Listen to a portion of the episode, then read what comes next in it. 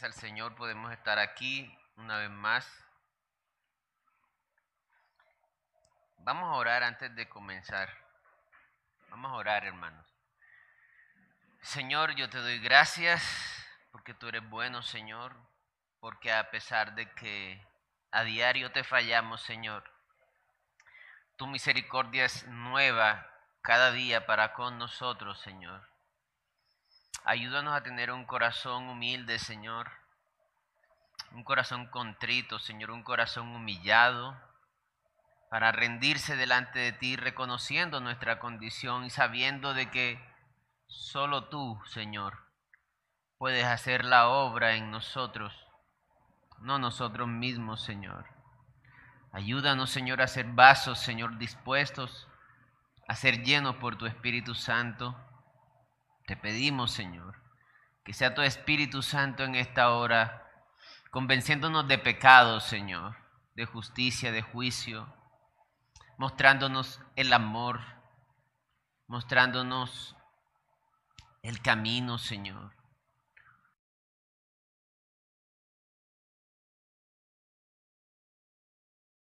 Para que podamos ser llenos de tu Espíritu Santo y poder ser testigos fieles de ti, Señor.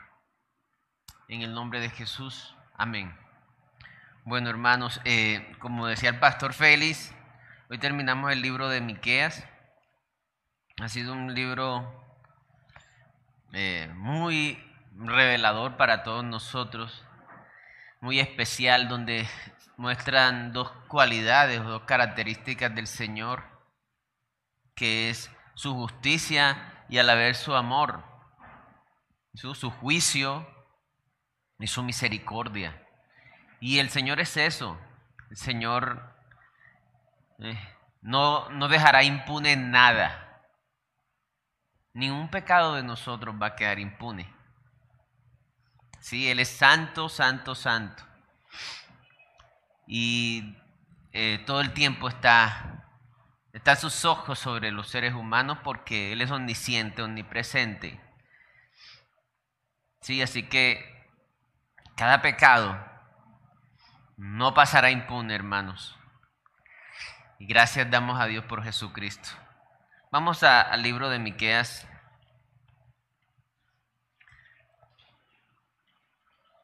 Del eh, capítulo 7 del versículo 11 al 20.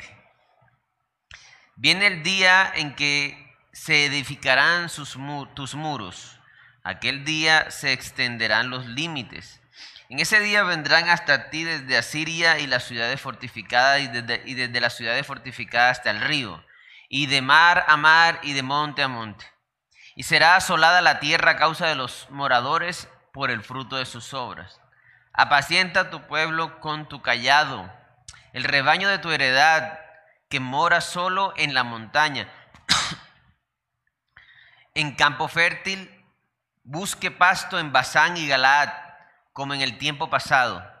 Yo le mostraré maravillas como el día que saliste de Egipto.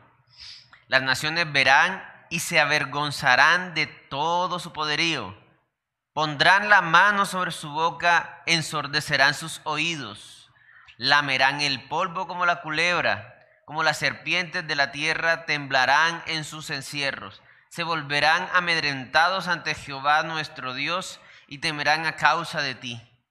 ¿Qué Dios como tú que perdona la maldad y olvida el pecado del remanente de su heredad? No retuvo para siempre su enojo, porque se deleita en misericordia. Él volverá a tener misericordia de nosotros. Sepultará nuestras iniquidades y echará en, en lo profundo del mar todos nuestros pecados. Cumplirá la verdad a Jacob y a Abraham la misericordia, que juraste a nuestros padres desde tiempos antiguos. Amén. Es un texto muy precioso, es la conclusión del libro de Miqueas. Hemos venido viendo cómo cómo Dios eh, trajo juicio sobre la nación de Israel a causa del pecado. El pecado de ellos era, digamos, de toda la nación, era ya desbordante, ¿verdad? Porque inclusive eh, había gente que profetizaba, los sacerdotes profetizaban a favor del que mal les pagara. Y hoy día se ven cosas de esas, ¿sí? En ciertos lugares. Eh, por ejemplo, el que más traiga plata a la iglesia significa que va a tener mejor bendición, ¿sí? Eh, cosas como que negociando eh, por plata con Dios, como si Dios se tratara de la plata. Eso se ve hoy en día lastimosamente y en el libro de Miqueas veíamos eso, también veíamos que los gobernantes le robaban al pueblo, le quitaban a las viudas. Entonces Dios trajo un juicio sobre la nación. Luego de ese juicio, eh, la nación ya deja de estar en la cautividad, porque lo que pasó fue que vinieron otros pueblos, lo invadieron y asolaron todo. Y hay un tiempo de paz luego de, esa, de ese juicio, pero esta, este texto habla mucho más allá de eso. ¿Por qué? Porque si vemos en el verso 14, dice, apacienta a tu pueblo con tu callado, el rebaño de tu heredad que mora solo en la montaña, en campo fértil, busque pasto en Basán y Galat, perdón, el 15. Yo les mostraré maravillas como el día que saliste de Egipto. Entonces, hasta el día de hoy no hemos, no hemos visto cómo Dios toma al pueblo de Israel de esa manera tan extraordinaria que todos los pueblos de, de la zona, cuando cuando el pueblo de Israel estaba saliendo de Egipto y conquistando tierras, eh, por ejemplo, Raal la ramera sabía muy bien allá en, Jericó, hemos escuchado cómo Dios los sacó por el mar de Egipto. Fue un hecho eh, milagroso, extraordinario. Y no hemos visto eso todavía. De eso se refiere, esta es una profecía que se refiere al milenio. ¿El milenio qué es? El milenio va a ser eh, a futuro un reinado milenario del Señor Jesús y su pueblo en, sobre la tierra, mil años de paz. Quisiera que para tener referencia sobre eso, fuéramos al libro de Apocalipsis 20, verso 1 al 7. Dice, vi a un ángel que descendía del cielo con la llave del abismo y una gran cadena en la mano y prendió al dragón, la serpiente antigua, que es el diablo y Satanás, y lo ató por mil años. Y lo arrojó al abismo y lo encerró y puso un, su sello sobre él, para que no engañase, esta palabra es interesante, para que no engañase más a las naciones hasta que fuesen cumplidos mil años. Y después de esto debe ser desatado por un poco de tiempo. Y vi tronos y se sentaron sobre ellos los que recibieron facultad de juzgar y vi las almas de los decapitados por causa del testimonio de Jesús y por la palabra de Dios, los que no habían adorado a la bestia ni a su imagen y que no recibieron la marca en su frente ni en sus manos, y vivieron y reinaron con Cristo mil años. Pero los otros muertos no volvieron a vivir hasta que se cumplieron mil años. Esta es la primera resurrección, bienaventurado y santo el que tiene parte en la primera resurrección. La segunda muerte no tiene potestad sobre estos, sino que serán sacerdotes de Dios y de Cristo y reinarán con él mil años. Cuando los mil años se cumplan, Satanás será suelto de su prisión. Hasta ahí porque ese no es el texto base. Pero vendrá un periodo en que el pueblo de Israel, muchas naciones vendrán al pueblo de Israel. Y será de una manera milagrosa. ¿sí? Es, un, es un principio que vemos también en la palabra. Dios trae juicio, pero también trae misericordia y restauración. Entonces, este pasaje habla de eso, pero también podemos mirar nosotros que hay un principio acá y lo podemos ver en todo el libro de Miqueas, hay un principio de humillación, arrepentimiento para restauración. El título de este mensaje, este sermón, yo le puse la voluntad de Dios siempre es buena. La voluntad de Dios siempre es buena. Entonces vemos un Dios airado, un Dios trayendo juicios, y, mucha gente descontextualiza y para criticar la Biblia, miren las cosas que, las muertes, pero la voluntad de Dios siempre es buena. A veces es necesario a causa del pecado de los hombres, juicios. ¿Sí? Decía, decía el pastor eh, Félix que inclusive en la Santa Cena, que el que no discierne la Santa Cena está propicio a estar en enfermedad o muerte y eso es real. Pero ¿acaso Dios es malo por eso? Su propósito es bueno. ¿sí? Eh, la vara y el callado del Señor no son rosas, pero siempre trae un buen propósito. Por eso dice la palabra que debemos estar agradecidos en todo lo que pasa, porque a veces desconocemos la voluntad del Señor. Y aquí está eh, el profeta, después de que él mismo confiesa su pecado, lo vimos dos sermones atrás y no estoy mal, después que él mismo reconoce que él hace parte de ese pueblo corrupto, vemos ahora cómo el Señor lo, le, revela la restauración de Israel. Pero es necesario esa, esa tormenta, fue necesario ese juicio temporal es necesario esa tristeza muchas veces, hermanos. Vamos al libro de Romanos 11 y es un pasaje paralelo a, lo que estamos estudiando. Vamos al libro de Romanos 11, leamos.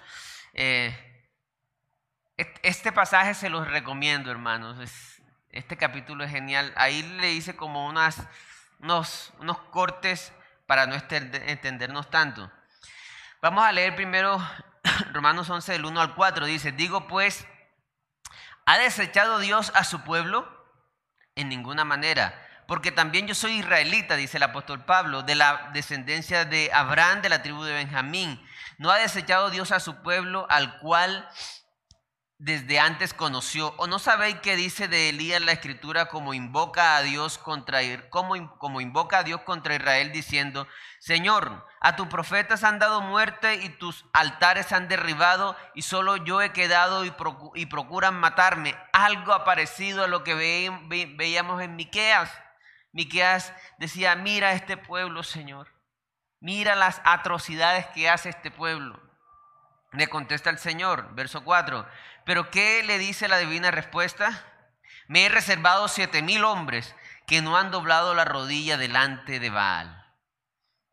Y ahí sigamos en Romanos 11, el verso, del verso leamos, este sí es un poco más extenso, del verso 11 al 24. Dice, digo pues, ¿han tropezado los de Israel para que cayesen? En ninguna manera pero por su transgresión vino la salvación a los gentiles, a nosotros, para provocarles a celos, ¿a quién? A los israelitas. Y si su transgresión es la riqueza del mundo y su defección la riqueza de los gentiles, ¿cuánto más su plena restauración? Y su plena restauración en parte va a ser en el milenio del pueblo de Israel. Porque a vosotros hablo, gentiles, por cuanto yo soy apóstol a los gentiles, honro mi ministerio. Pero si en, si en alguna manera puedo provocar a celos a los de mi sangre y hacer salvos a algunos de ellos, ¿cómo hacía celos? A que, a que ellos vean, y, eso le pasó eh, al apóstol Pedro también, aunque el apóstol Pedro obviamente, un apóstol, ¿verdad? Pero cuando él veía que los gentiles eran llenos del Espíritu Santo, él decía, pero ellos también igual que nosotros. Entonces, Pablo está diciendo que él, aunque es llamado a los gentiles, él procura de eh, llevar a celos, no son celos de forma negativa, o sino a que vean, vean que otros pueblos también están siendo salvos y llenos por Dios para que se pongan las pilas los israelitas. En otras palabras, ¿no? Dice el verso 15, porque si su exclusión es la reconciliación del mundo, ¿qué será su admisión si no vida de entre los muertos? Si las primicias son santas, también lo es la masa restante. Y si la raíz es santa, también lo son las ramas. Pues si algunas de las ramas fueron desgajadas, fueron, quitadas, y tú, o sea, nosotros, siendo olivos silvestres, no teníamos nada que hacer delante de Dios nosotros ha sido injertado en lugar de ellas y has sido hecho participante de la raíz y de la rica savia del olivo, no te jactes contra las ramas y si te jactas, Sabe que no, sabe que no sustentas tú a la raíz, sino la raíz a ti. Ah, ve, esos judíos rechazaron al Señor Jesús. En cambio, nosotros los aceptamos. No nos podemos actar de eso. Pues las ramas, dirás, fueron desgajadas para que yo fuese injertado. Bien, por su incredulidad fueron desgajadas, pero tú por la fe estás en pie. No te ensoberbezcas, sino teme, porque si Dios no perdonó a las ramas naturales, a ti tampoco te perdonará. Mira pues la bondad y la severidad de Dios. Aquí, esta frase es, es muy, digamos, congruente con el libro de Miqueas. La severidad y la bondad de Dios. La bondad y la severidad de Dios. Dice, la severidad ciertamente para con los que cayeron, pero la bondad para contigo si permaneces en esa bondad, pues de otra manera tú también serás cortado. Y aún ellos, si no permanecieren en, incredulidad, serán injertados nuevamente a la, vid. Pues poderoso es Dios para volverlos a injertar. Porque si, no, si tú fuiste cortado del que por naturaleza es olivo silvestre y contra naturaleza fuiste injertado en el buen olivo, ¿cuánto más estos, que son las ramas naturales, serán injertados en su propio olivo? Este pasaje, hermanos, se los quise leer, es muy extenso, pero habla de, de la bondad de Dios, habla del Evangelio, habla de algo de que nosotros como gentiles, como pueblos ajenos, naturalmente o por sangre, al pueblo de Israel, hemos sido hechos pueblo también de Dios. ¿Sí? Pero también habla de que por la incredulidad cayeron. Por la incredulidad, si ellos cayeron, si el pueblo de Israel, si los judíos que no crean en el Señor van a recibir el infierno, ¿Cuánto más los pueblos gentiles, nosotros? Entonces por eso dice la palabra que debemos de temer. Entonces vemos el principio de la humillación y arrepentimiento para restauración. Dios es bueno, hermanos, todo el tiempo. Y quiere que nosotros le reconozcamos. Como leímos en el pasaje de, Apocalipsis, es interesante que el Señor dice, en su palabra dice, y, el, y Satanás luego será liberado para que vuelva a engañar a las naciones. O sea, el poder de Satanás sobre el ser humano se basa en el engaño. Y así, así es desde el principio. Porque el creer o el no creer nos lleva a aceptar o a recibir o rechazar. El ser humano ¿Por qué necesario?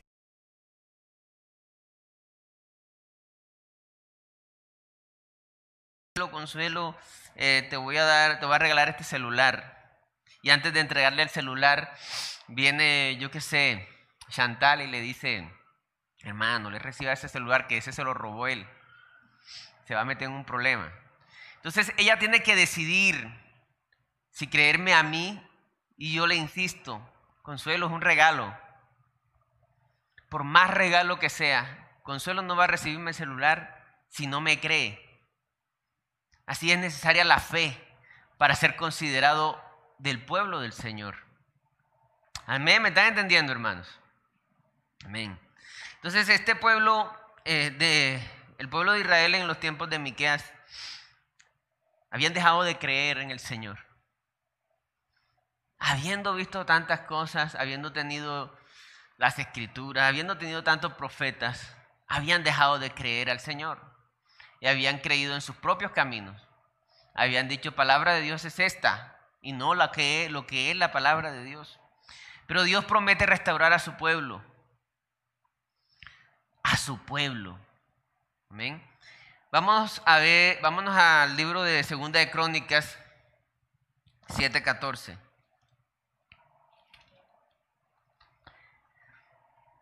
Segunda de Crónicas, capítulo 7, verso 14, dice, un texto muy conocido, hermanos, muy conocido, ¿verdad? Y muy precioso.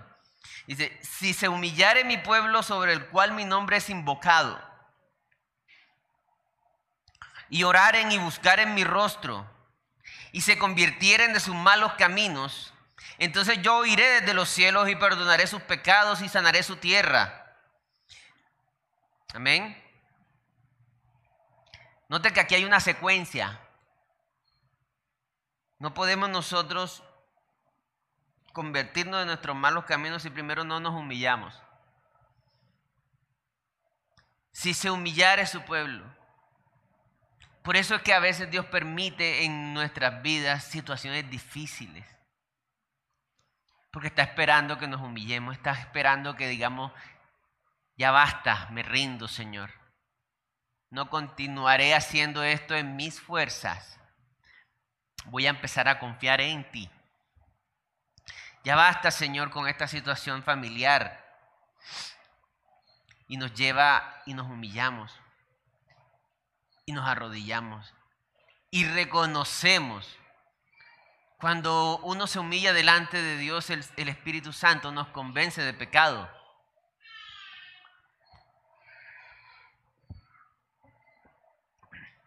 Es necesario la humillación. Y Dios está enfocado en eso. ¿Por qué? Porque somos propensos al pecar. El humillarse delante de Dios es entrar en la verdad, entrar en la luz. ¿Cómo así? Porque nosotros pecamos todos los días, hermanos. Y tenemos que vivir una vida humillada delante del Señor. Nosotros no podemos hacer oraciones exigiéndole a Dios, reclamándole a Dios cosas de qué. Entonces, cuando entramos en la humillación, viene el Espíritu Santo y nos convence de pecado. Es necesario buscar al Señor de esa forma. Es necesario humillarnos. Y por eso tenemos que estar, agradecidos cada vez que vienen situaciones difíciles. Tal vez Dios está en, nuestras vidas eh, propiciando situaciones difíciles y uno está de dura servicio. Puede ser la parte económica, puede ser la salud, puede ser la parte emocional, la familia. Y tú por dentro estás, no, yo esto lo puedo, yo, yo, yo lo voy a resolver. Yo confío en mí. No lo dices, pero lo demuestran, lo demostramos. Hermano, una pregunta. Voy a hacer una pregunta abierta, no me la contesten. ¿Hay, ¿Hay alguna área de nuestras vidas que tenga tristeza en este momento? Yo creo que sí, ¿verdad? Pues en mi caso sí. ¿Sabe que es, es permitida por Dios? Para que le reconozcamos, para que nos humillemos, para que confiemos en Él y no en nuestros, nuestra propia opinión. Si se humillara mi pueblo, Dios permitió esto en el, pueblo de Israel en el tiempo de Miqueas para humillarlo. Tenían todo, estaban bien, y vino un pueblo y los volvió pedacitos. Los, volvió errantes. Es como si, como si viniera otro gobierno ahora a Colombia y nos saque a todos de las casas. A los que quedemos vivos, ¿no? y tengamos que correr con todo lo que tengamos en la, con lo que tengamos en las manos. ¿A dónde? Usted verá. Entonces se nos cae, como dicen por acá en Santander, se nos cae la estantería, ¿no? Y empezamos a valorar lo esencial. Empezamos a amar a las personas y no a las cosas. Entonces, es necesaria estas disciplinas, es necesaria estos tiempos, porque somos propensos al pecado. Pero Dios es bueno que por la fe nos acepta como hijos y nos disciplina. La disciplina de Dios busca que nos humillemos para luego ser restaurados. Dice el libro de Filipenses capítulo 1, verso 6. Dice así la palabra de Dios. Estando persuadido de esto, que el que comenzó en vosotros la buena obra, la perfeccionará hasta el día de Jesucristo. Pablo estaba convencido de eso. ¿Y, cómo el Señor perfecciona su obra en nosotros? aplaudiéndonos cada vez que la embarramos. ¿Cómo usted, cómo usted, cómo, los que son padres disciplinan a su hijo para que su hijo se comporte mejor? dándole todo lo que su hijo les pide, aplaudiéndoles en todo. es el mismo principio, hermanos. Vamos a leer segunda de Corintios. Segunda de Corintios 7 del 9 al 10.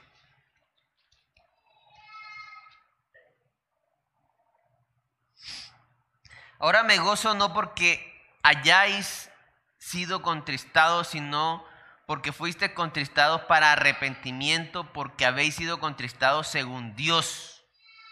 Dice, para que ninguna pérdida padecieseis por nuestra parte. Porque la tristeza que es según Dios produce arrepentimiento para salvación de que no hay que arrepentirse, pero la tristeza del mundo produce muerte. Entonces, el Señor permite la aflicción para llevarnos al arrepentimiento. Tal vez a veces le oramos al Señor nosotros, y yo, yo lo he hecho, lo he hecho. Señor, quiero ser más lleno de, tus, de tu espíritu, quiero tener una relación más cercana contigo. Pero hay raíces de pecado que impiden, o idolatrías, que impiden que el Espíritu Santo me llene. ¿Qué hace Dios entonces? Dios nos pone en situaciones difíciles para que esas raíces sean expuestas y las confesemos y nos arrepintamos. Pero a veces nosotros nos resistimos.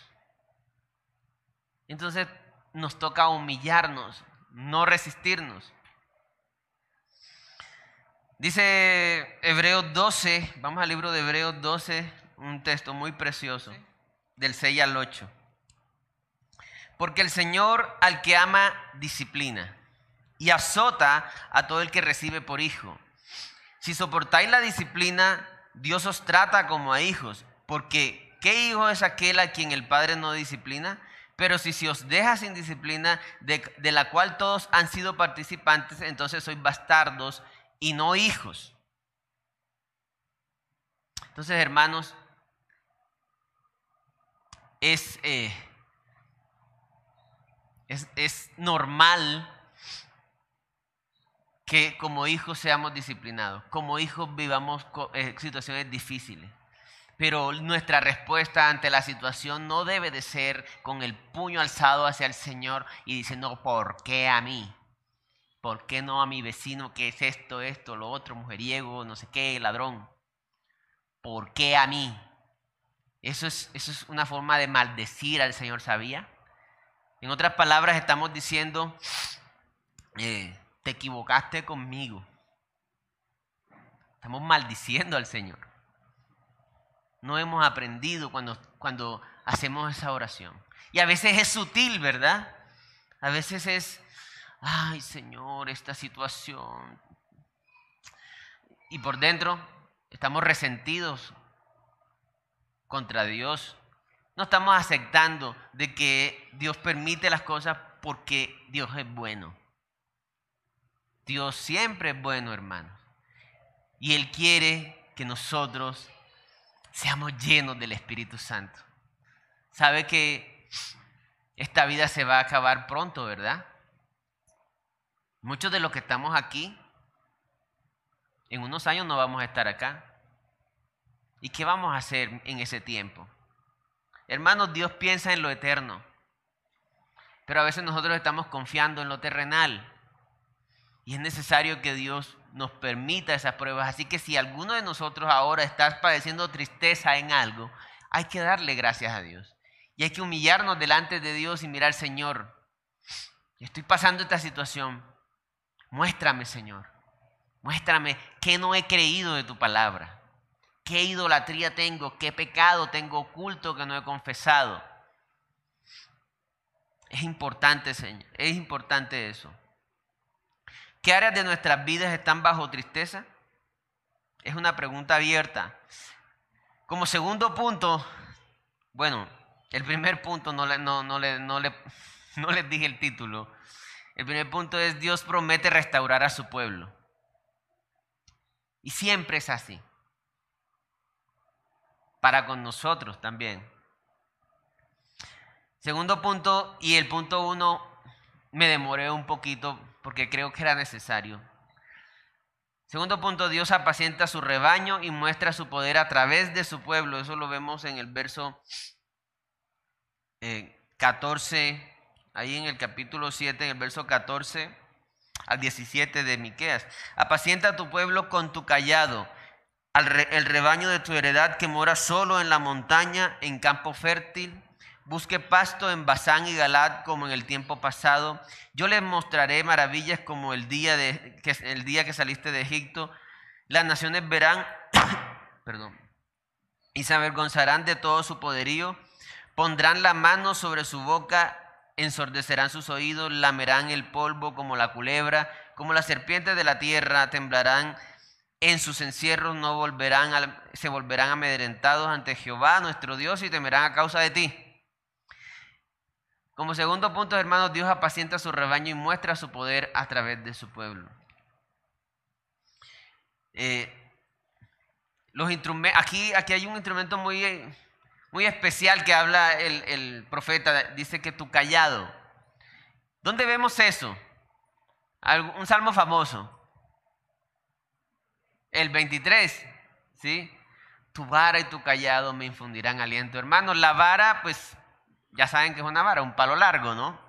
El callado era como especie de un bastón con una, una curva, yo sé que lo han visto en dibujos, una curva en la punta. ¿Para qué usaba el pastor ese? La vara la usaba eh, para alinear a las, a las ovejas, no se salieran de las filas, para defenderlas de cualquier otro animal, pero también para darle vara a las ovejas. Para eso era la vara. Y si, y si, hacemos una comparación con el libro de Miqueas, ya Miqueas habló de la vara, del azote. Ahora, el callado, ¿qué hace el callado? Guía. ¿Por qué, por qué esa, esa vara en forma de anzuelo semicircular para coger las ovejas y engancharlas del cuello cuando se estén desviando? ¿Sí? Entonces, esa es, esa es la función del callado. Entonces dice, apacienta a tu pueblo con tu callado, el rebaño de tu heredad. El rebaño de tu heredad. Es una buena pregunta, ¿somos rebaño del Señor? Vámonos a ese famoso salmo, vámonos a, leer el salmo. Salmo que usa medio mundo, creo. Vámonos al Salmo 23, del 1 al 4, leamos esos, esos cuatro versículos. Jehová es mi pastor, nada me faltará en lugares de delicados pastos me hará descansar.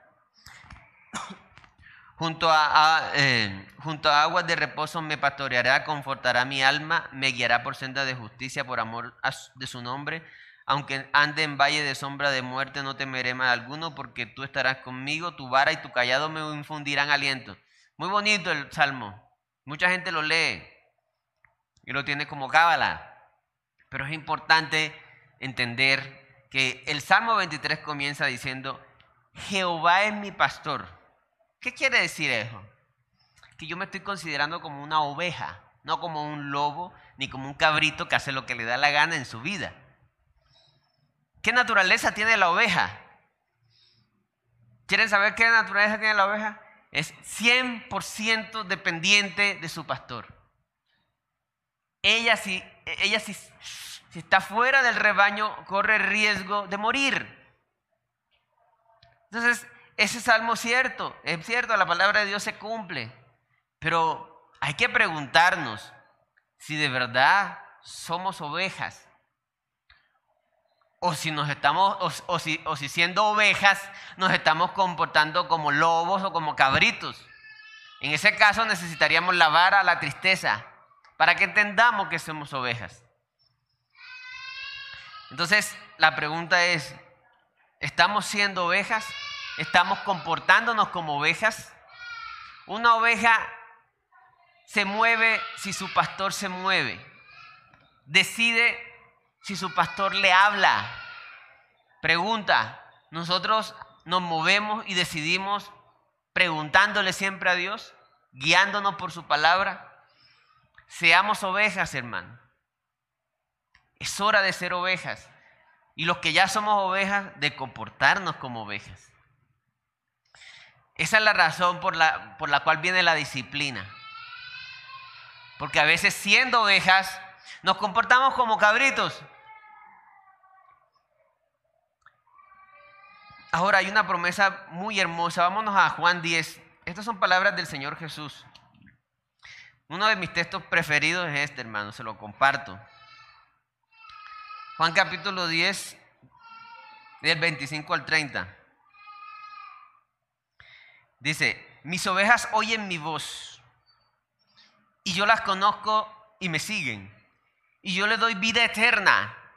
Atención, la vida eterna es para las ovejas solamente. Y no perecerán, ¿qué dice? Y no perecerán jamás. Ni nadie, yo quiero que todos digamos eso. Vamos a la voz de tres, esa última línea. Uno, dos y tres. Ni nadie las arrebatará de mi mano. Vamos a repetirlo de nuevo. Uno, dos y tres. Ni nadie. El Señor promete que a los que somos ovejas, nadie nos separará de Él. Dios se promete, Dios jura, diciendo, los que son hijos míos nunca van a dejar de ser hijos. El que es salvo es salvo. Por eso la disciplina. Por eso la vara. Porque la voluntad de Dios es buena siempre. Amén. La voluntad de Dios es buena siempre. Ahora, un ejemplo de vara y callado de Dios sobre un personaje que conocemos mucho todos nosotros. Vamos a mirar. Vamos a mirar 2 de Corintios 12 del 7 al 10. Dice así. Y para que la grandeza de las revelaciones no me exaltase desmedidamente, está hablando el apóstol Pablo, me fue dado un aguijón en mi carne, un mensajero de Satanás que me abofeté para que no me enaltezca sobremanera. Respecto a lo cual tres veces he rogado al Señor que lo quite de mí. ¿Usted se imagina eso? ¿Cuántos de aquí tienen un mensajero de Satanás que toda la noche lo abofetea? ¿Cuántos? ¿Sabe quién está hablando ahí? Ustedes saben, ¿verdad? El apóstol Pablo. Y a veces nos quejamos nosotros con las situaciones que Dios nos permite vivir, y me incluyo. Nos duele una uña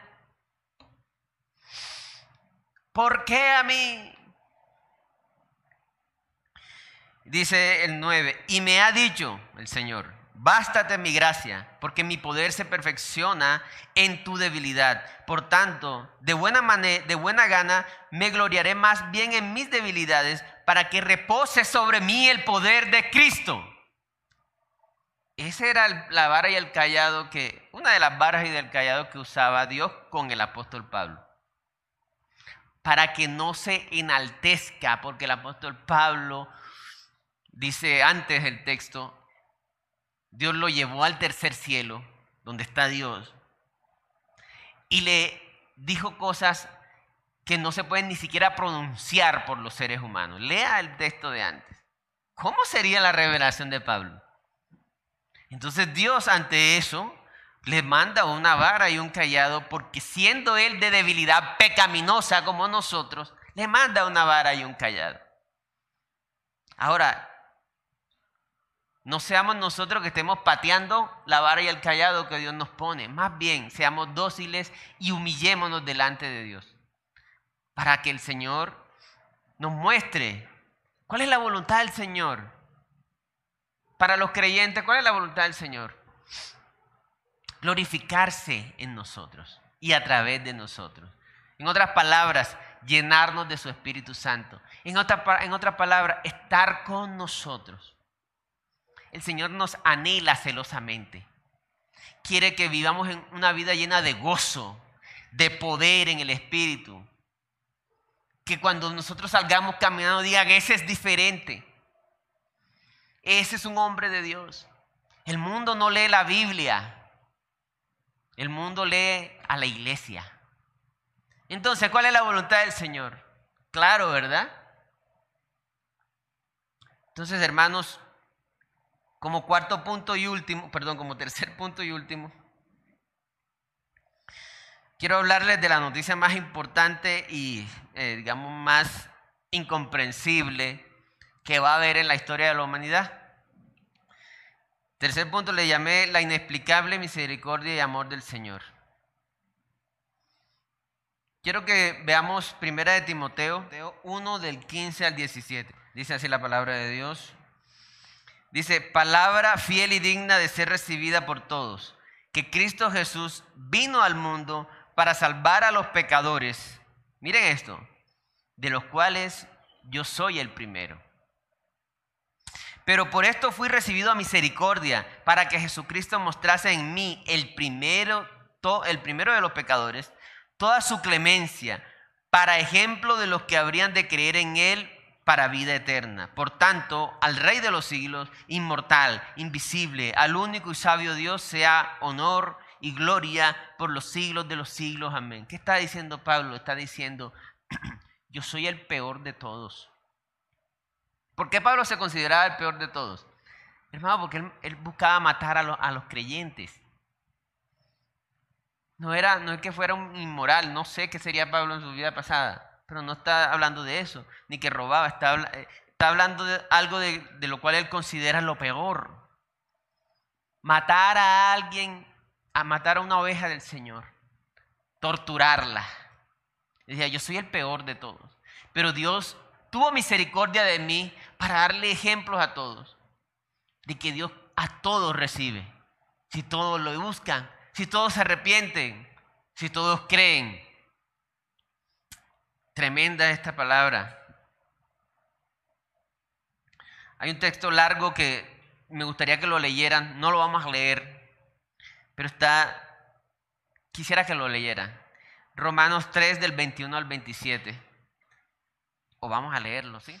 Pero ahora aparte de la ley, se ha manifestado la justicia de Dios testificada por la ley y por los profetas, la justicia de Dios por medio de la fe en Jesucristo para todos los que creen en Él, porque no hay diferencia, por cuanto todos pecamos y estamos destituidos de la gloria de Dios, siendo justificados gratuitamente por su gracia mediante la redención que es en Cristo Jesús, a quien Dios puso como propiciación por medio de la fe en su sangre, para manifestar su justicia a causa de haber pasado por alto en su paciencia los pecados pasados, con la mira de manifestar en este tiempo su justicia a fin de que Él sea el justo y Él el que justifica al que es de la fe en Jesús.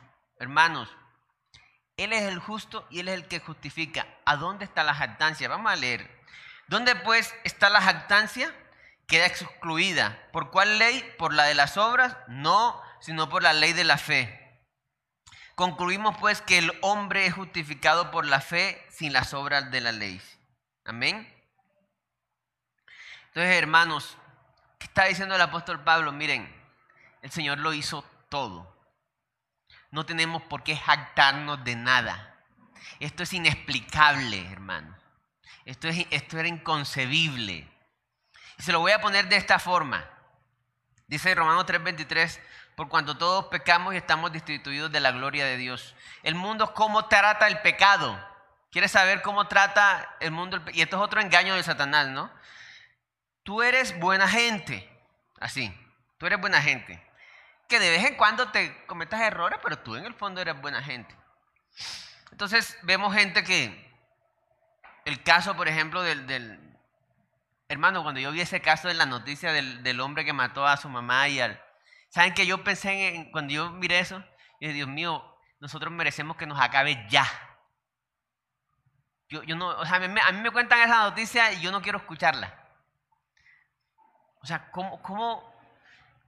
Y saben que, que parte de las cosas que el hombre dijo fue, sí, yo lo hice, pero les prometo que más nunca va a pasar. Y ahí está peleando para que lo rebajen la, la, la pena.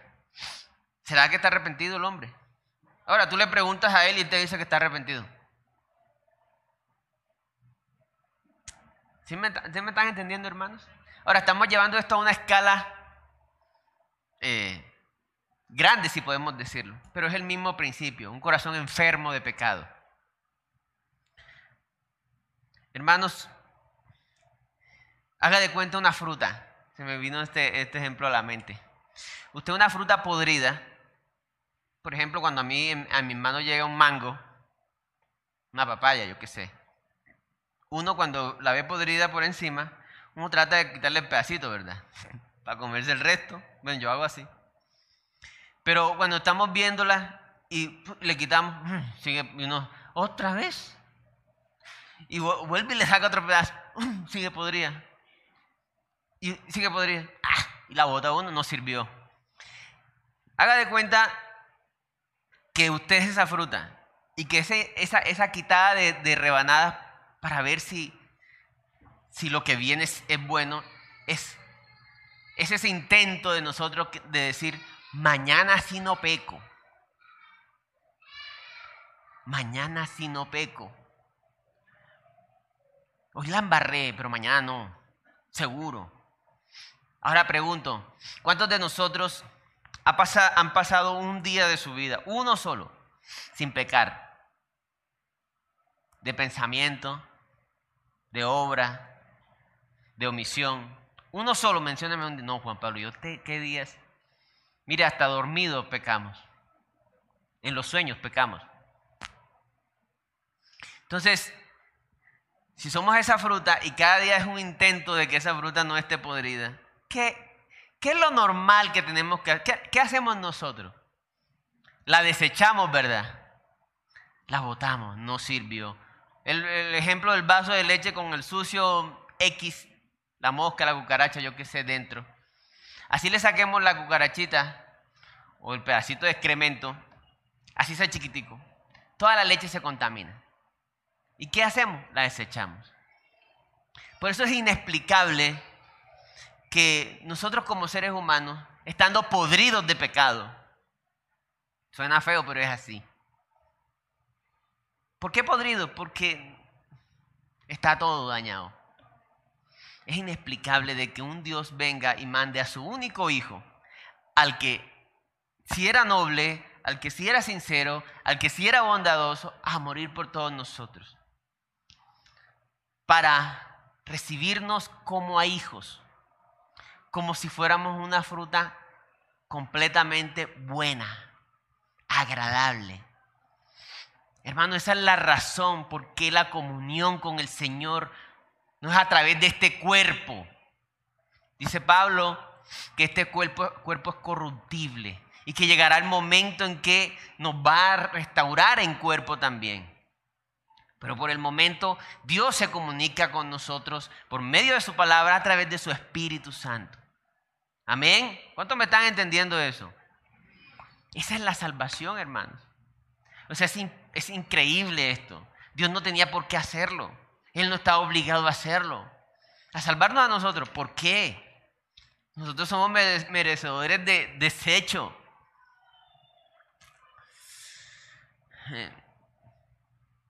Cuando leemos Juan capítulo 1, vemos la descripción de Juan sobre, sobre el Señor Jesús diciendo que diciendo lo hermoso que es el Señor. Cuando leemos el Salmo 45, vemos lo hermoso que es el Señor. Juan 1.14 dice así, y aquel verbo fue hecho carne y habitó entre nosotros, y vimos su gloria, gloria como del unigénito del Padre, lleno de gracia y de verdad. Hermanos, al mundo se le, mundo recibió un regalo. Recibió el único ser bueno, noble, misericordioso, amoroso, sincero completamente. Cuando en una de esas ocasiones, cuando el Señor, creo que fue que sanó a un ciego, los fariseos le dicen a los, a los alguaciles, vayan a buscar a ese, a ese man y tráiganlo. Se, devolvieron los alguaciles con las manos vacías y dijeron, nosotros no hemos escuchado un hombre como él. Y perdón. Nosotros no hemos escuchado, eso sirvió para que nos despertáramos. Nosotros no hemos escuchado, y los fariseos, ¿acaso ustedes también se convirtieron? O sea, era impactante, hermanos. Era impactante como un hombre pagano como Pilato estuvo frente a él y dice, yo no encuentro mal en él. Yo no sé por qué lo van a matar, por qué lo quieren matar. No entiendo. ese único ser, tomó el pecado de todos nosotros. Fue el momento más difícil del Señor. El Señor tuvo una lucha interna. Él sabía que venía a pagar, pero en, varios momentos dijo, Señor,